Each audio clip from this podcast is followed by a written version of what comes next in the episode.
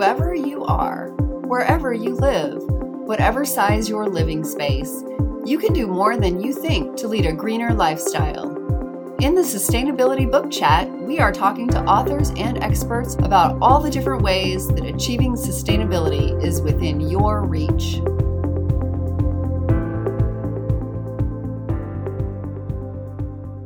Hello, everyone, and welcome to another episode. Today, we are going to be talking about The Healthy Vegetable Garden, which is the name of a new book by freelance writer Sally Morgan, who's also the editor of the Soil Association's Organic Farming Magazine. Welcome to the show today, Sally. That's lovely to be joining you today from the other side of the pond. Yes, I'm excited. And I should say the subtitle of your book also. The subtitle is A Natural Chemical Free Approach to Soil Biodiversity and Managing Pests and Diseases, which I think does a really good job of explaining what you mean when you named the book The Healthy Vegetable Garden. But just in case anybody's still not clear, tell us exactly what the title of the book means. Well, yes, for, me, I started writing a book on controlling pests and diseases uh, organically and I suddenly realized that it wasn't just that, it was a far more holistic approach to things. So the book got much larger, and I started looking at soil health and how everything to do with biodiversity in the garden was so critical. So the, the subtitle of the book evolved because it's organic. And I like to explain to people that organic is pesticides and chemicals that we don't use. But it's more than that. It's the soil health, which leads to healthy plants, which leads to healthy people. It's very much um, the organic mantra of getting that right. And so that's where the sort of book is coming from, looking at establishing this lovely, healthy ecosystem in your growing space that is going to produce for you lovely, healthy vegetables. Okay. And one of the things I thought was really fun when I was reading the introduction is that you had some quotes there from famous farmers from many years ago, like Thomas Jefferson and um, Sir Albert Howard. Because a lot of people, I think, have this idea that organic is like this new trend or new fad that, you know, oh, it's not going to last. And I'm always reminding people that all agriculture was organic prior to World War II. And so I just love the quotes that you have in there from some of these older farmers who knew things like there's a really wonderful letter from Thomas Jefferson talking about how they're going to pile manure in the garden this fall so that they'll have better crops next year. Yeah, and um, working for Soil Association is we're looking back at some of our pioneers that, you know, 70, 80 years ago now. Um, and as you're quite right, it's everything pre war, is how we always did things.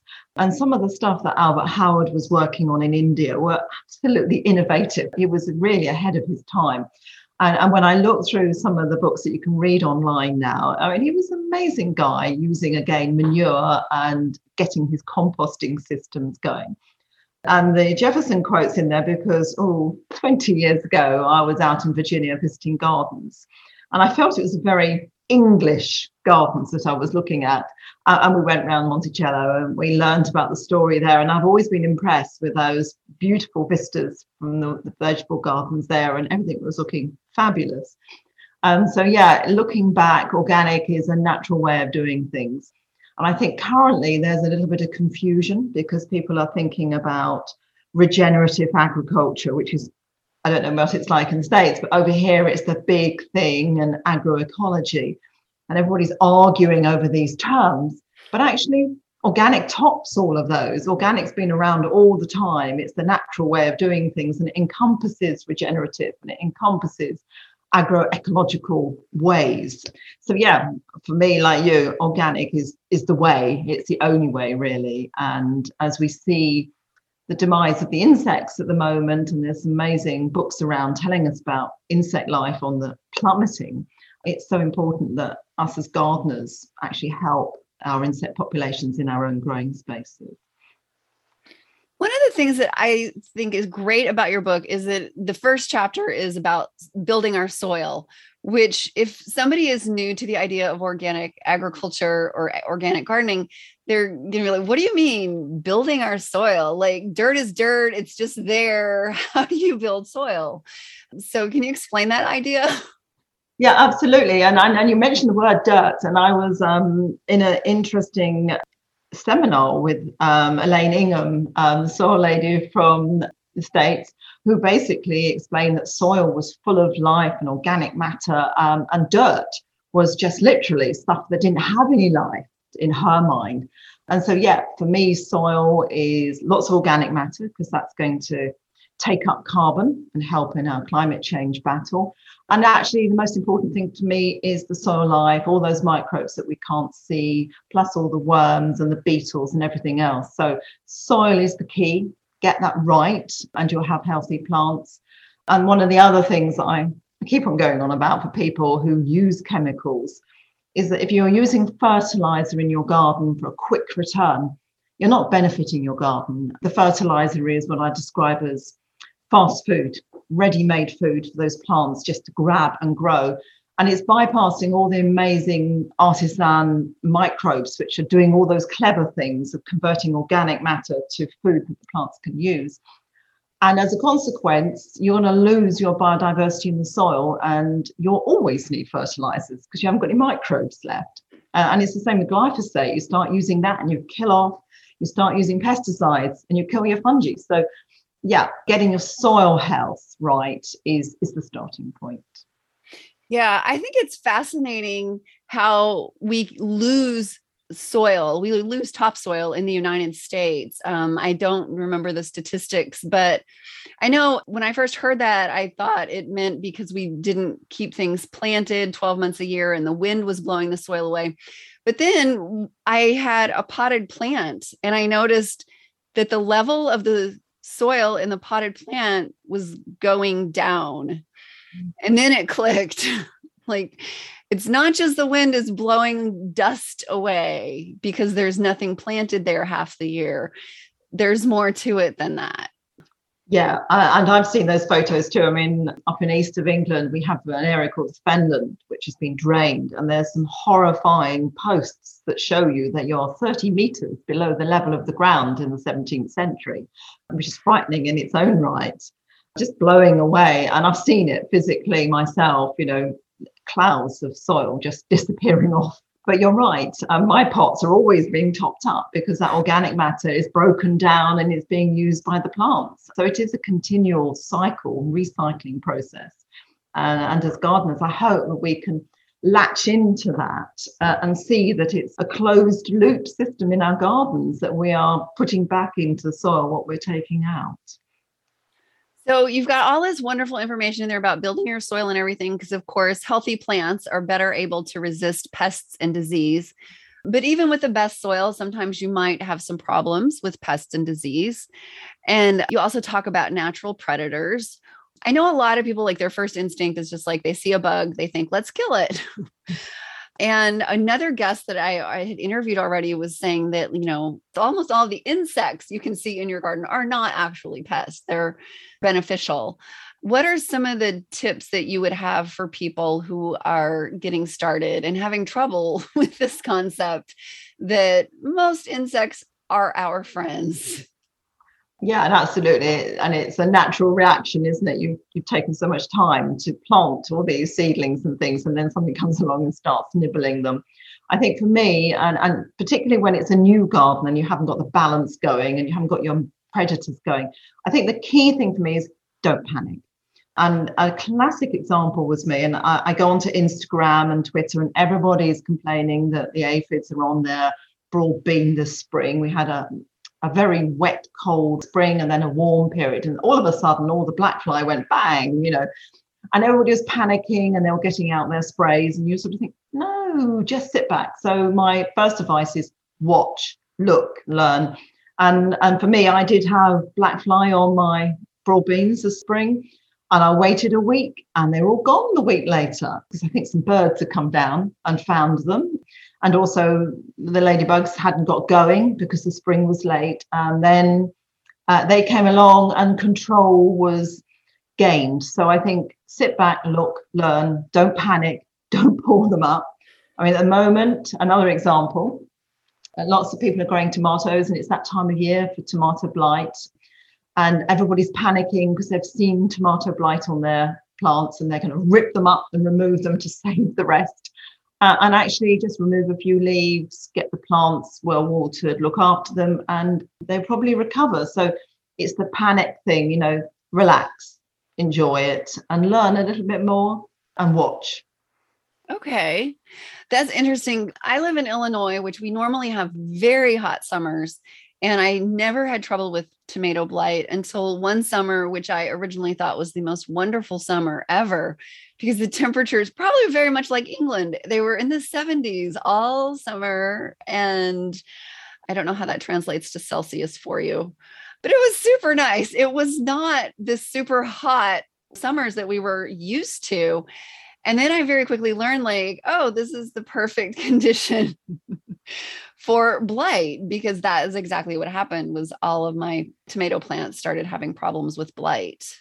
Yeah. Uh, and blight's a nasty one. It creeps up on you over here. The, the varieties of blight that we suffer from, like it warm and wet, perfect conditions.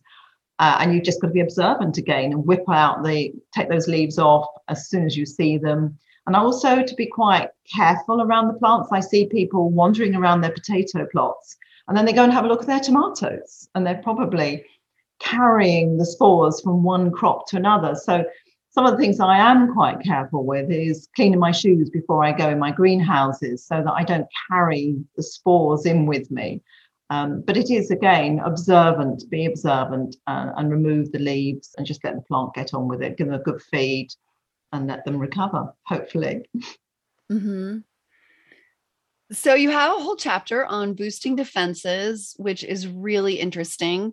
And you have lots of different things you mentioned about biocontrols and lures, traps, sprays. Are there any of those that would be good for people to put in place before they see a problem, just to be proactive? Yes, I suffer a lot from uh, the white butterflies, and I think you do too, with the cabbage white butterflies on our brassicas. And every year I get them. There's loads of them outside at the moment. And so I do put a mesh over my brassica beds to protect them. We get a cabbage root fly, and again, I will put barriers up beforehand to intercept the problem. And I think critically, sometimes the most vulnerable stage of a plant's life is those first stages when its roots are quite small and it hasn't got much leaf area.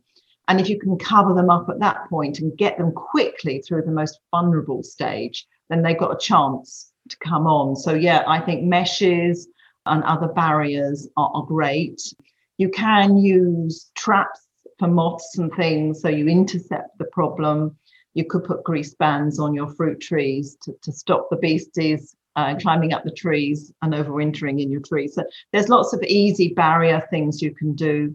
And also, if you're a novice gardener, I'd get some plants in early, so things which are going to help companion planting. So I have loads of marigolds in the garden. That's the French type, the pot marigolds as well. I have lots of nasturtiums growing absolutely everywhere uh, in the hopes that they will attract the pests away from your crops. So lots of plants, lots of flowers, uh, and some covers to give them a little bit of control. Okay. Yeah, that's funny because I used to never think about putting flowers in my vegetable garden. I just kind of thought, like, okay, this is for the vegetables. And I realized that when I did put some flowers in there, that it also really increased the pollinators that I saw. Like I thought, oh, I don't need this because I have bees. And I don't even remember what possessed me to finally start planting some flowers in there. But I was really surprised at how many benefits there were to having flowers in the garden. Yeah, absolutely. And I think the vegetable beds should be just as colourful uh, as the flower beds in that respect. I mean, I've got loads of flowers and I throw all sorts of things in not just so I can cut them for the vase, which is lovely too, but you're right, you want the pollinators and the predators to come in, and they've got slightly different requirements.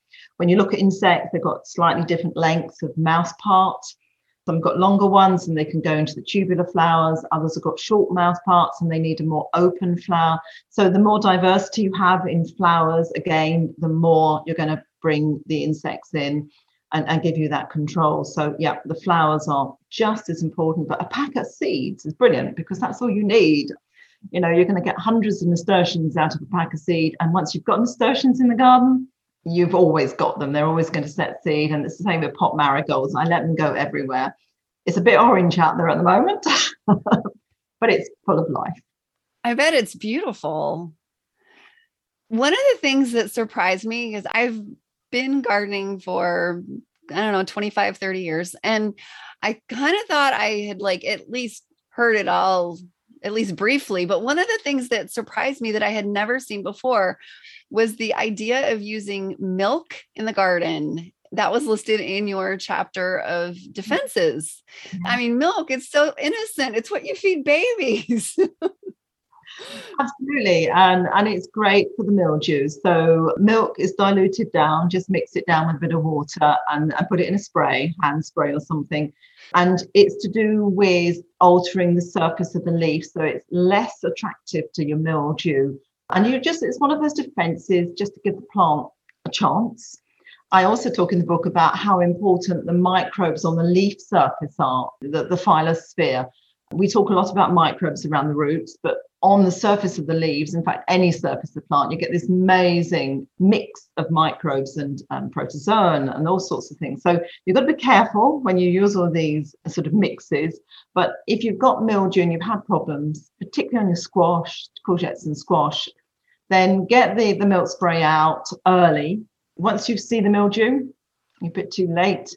So it's a proactive treatment. Um, give it a good spray, let it drain right off the leaf it may not work, but it might give you that just that edge that the plant can then withstand the fungal spores. So it's, it's a question of putting the plant into the, the winning side, as it were, better balance for the plant against the, the pathogen. And give it a try. It's not going to cost you anything. And I bet you've got some old milk set in the in the fridge somewhere that you can put to some good use and just see. And you know, it just might swing the balance in the favor of the plant. Yeah. Well, since we have goats here, we usually have plenty of milk. And so it's definitely something that we can try. And we do have trouble with mildew on our squash plants. Mm-hmm. Uh, we haven't seen it yet. So I'm going to go tell my husband, let's put some milk in a spray bottle with water and go out there and give it a spray. Yeah. Nothing to lose. Right. So, the wonderful thing towards the end of your book, you've got this lovely encyclopedia, this A to Z of pests and diseases where people can look things up and figure out like exactly what kind of problems they have and how to fix them, which I think that's always wonderful for people to have that kind of a resource in a book. What are some of your favorite or one of your favorite things to do for plants to help them along? It's a tricky one that because there's all sorts of nasties out there that I'm trying to control and get balanced. But I think for me, I like trying to keep the biology in place. So I, under my covered crops this year, I, I suffer a lot from red spider mite. And so I've been using biocontrols, which are nematodes. And I think nematodes are one of my favorite attack mechanisms in the garden. They are naturally in soil, but these particular ones have been chosen because they will target a particular species of pest. And so in my polytunnel, which is a very, you know, artificial environment like a greenhouse, very artificial, very hot, humid at this time of year. Um, I do get red spider mite, and I can see them having a go at my squash, my cucumbers, and my aubergines. And so I've been using biocontrols, which will basically be sprayed onto the or tipped onto the leaf and the little tiny um, nematodes, or in the case of the red, red spider mite, it's a little parasitic wasp and the like. Those types of things are really useful. So red spider mite and slugs and snails for my nematodes as well. Nematodes in the soil will go for slugs and snails and they they enter the slug or the snail's body and they release bacteria which kill the slug. So using these biocontrols if you choose the right agent the other one is for whitefly using encarsia parasitic wasp. Um, all of these are very neat because they don't interfere with the biology of the area. They're natural and going to do their job in a natural way rather than spraying something which might attack a non uh, target species. So I'm really careful about sprays and things, even if they are organic, because you've got to be careful that you don't damage your ladybugs and the larvae at the same time. So trying to target the species and go for biocontrols is one of my favorite. And I like the biology, of course, behind it. It's very clever. yeah, that's a great suggestion. And it's actually not something that I've done much with. We definitely do it out in the barn. For five or six years now, we've been getting these little they're called fly predators or fly eliminators or something and they're these little tiny parasitic wasps mm-hmm. and whenever i wonder if they're doing any good something will happen and like somehow we will miss a shipment and then i'm like oh my gosh that was really helping so much or someone will visit and say wow you don't really have any fly problems because they are they're extremely helpful in the barn to just keep the fly population down Totally. And I think if you use some of these controls regularly, you get on top of the populations. Um, the slugs and snails, we've had a horrific year because of the wet weather and they're chewing through things still. And if you use a nematode at the beginning of the year, and it won't kill everything, it won't take out all of your slugs and snails to the disappointment of the people who use the controls, but they're keeping the levels down so it's within manageable levels. And if you do these things regularly, you're never going to wipe out all the pressed, and you don't want to wipe them all out. As you said earlier, there's there's a role for them all, but you just want to get control back. And this little regular top up just gives you a chance to have some control with the problem. Are there any common mistakes that you see people making when they're fairly new to the idea of having an organic garden? I think it's the rapidity of the action that they sort of go in and they want to pour something out or they want to use an organic spray and they'd have read about them that they're organic. And then they don't check the plant to see whether there's any beneficials around, which is so important because I'm sure you know that, you know, ladybug larvae are quite unusual organisms. And I think as a newbie to, to gardening, you don't recognize the larvae. You know what the adult looks like, you know what the hoverflies look like, you know what the ladybugs look like, but you don't know what their larval stages look like. And I think some of the newer gardeners don't look carefully enough to see whether they've got some really useful animals in their garden before they pull up something.